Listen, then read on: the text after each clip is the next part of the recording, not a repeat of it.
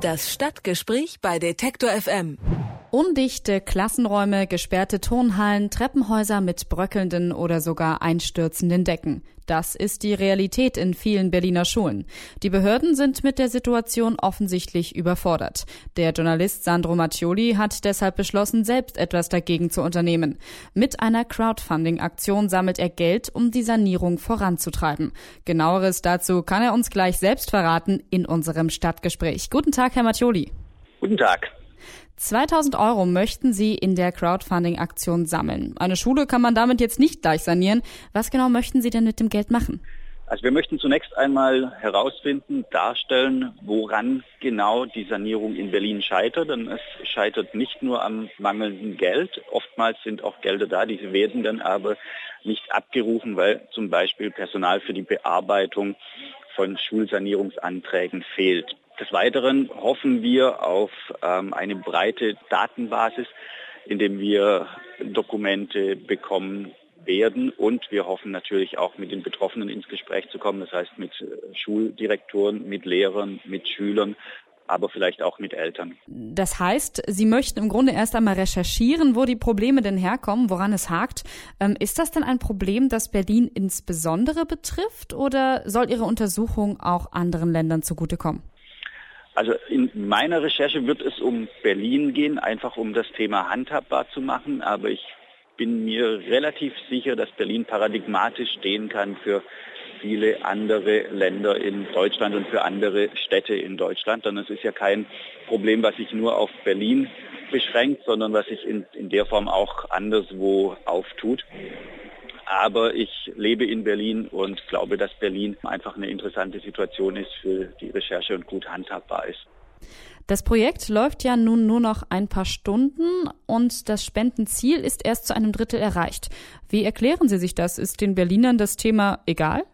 Nein, das glaube ich nicht. Also wenn Sie schauen in der Vergangenheit, es ist ja nicht ein nagelneues Thema, sondern dieses Thema hat schon immer wieder für Aufsehen gesorgt, auch wenn es, glaube ich, nie wirklich in, in systematischer Hinsicht, was jetzt die Datenauswertung anbelangt, angegangen worden ist. Also es ist ein Thema, was die Berliner Bürger umtreibt, aber ich glaube einfach, dass es im Moment im Schatten von größeren, bedeutenden Themen steht, wie zum Beispiel den Flüchtlingen, die hier ankommen, die versorgt werden müssen, sodass die Leute, schätze ich mal, derzeit ihre Priorität eher auf andere Projekte legen. Leider, weil ich persönlich halte es für sehr wichtig, dass Schulen gut funktionieren, und wenn Sie sich die Zustände hier anschauen, das ist zum Teil wirklich schaurig. Deswegen finde ich es auch schade, dass bisher die Finanzierung noch nicht so gut läuft, weil ich auch dieses Thema für wichtig halte. Was ist denn so das Schauerlichste, was Sie in letzter Zeit zu Gesicht bekommen haben? Es gibt Toiletten, die sind wirklich eklig. Es gibt Dächer, durch die es durchregnet.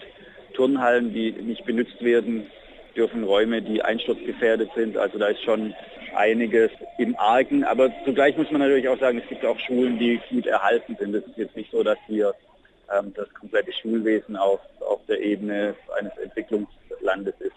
Insgesamt sagen Sie aber, der Bedarf ist da. Jetzt sieht es mit dem Projekt bei Crowdfunding gerade nicht so gut aus. Wie machen Sie denn weiter, wenn nicht genug zusammenkommt? Dann werde ich mich mit der Redaktion zusammensetzen und wir werden besprechen, wie wir weiter vorgehen. Ehrlich gesagt hatten wir für diesen Fall noch keine Absprache getroffen, also das müssen wir, müssen wir sehen. Ich persönlich, Sie sagten gerade, der Bedarf ist da. Dieser Bedarf lässt sich ja tatsächlich auch in, in Zahlen ausdrücken, die auf dem Tisch liegen, die auf Schätzungen beruhen, die aber in den Schulen erstellt wurden. Also sprich, es könnte gut sein, dass diese knapp zwei Milliarden Euro, die genannt worden sind, eigentlich zu gering geschätzte Zahl sogar sind. Deswegen halte ich es für wichtig, diesem Thema weiter nachzugehen. Was die Redaktion von City dann dazu sagen wird, weiß ich schlichtweg und einfach noch nicht, weil wir da noch nicht drüber gesprochen haben. Da schauen wir also mal, was vielleicht noch bei rumkommt, sollte das Ganze bei Crowdfunding scheitern. Das sagt Sandro Mattioli. Er möchte mit einer Crowdfunding-Aktion Berlins maroden Schulen helfen. Heute Nacht um vierundzwanzig Uhr endet die Aktion. Wenn Sie jetzt doch noch spenden möchten, dann können Sie das unter crowdfunding punkt korrektiv punkt org tun. Herr Mattioli, ich danke Ihnen für das Gespräch. Ich danke Ihnen vielmals. Alle Beiträge, Reportagen und Interviews können Sie jederzeit nachhören. Im Netz auf detektor Punkt F M.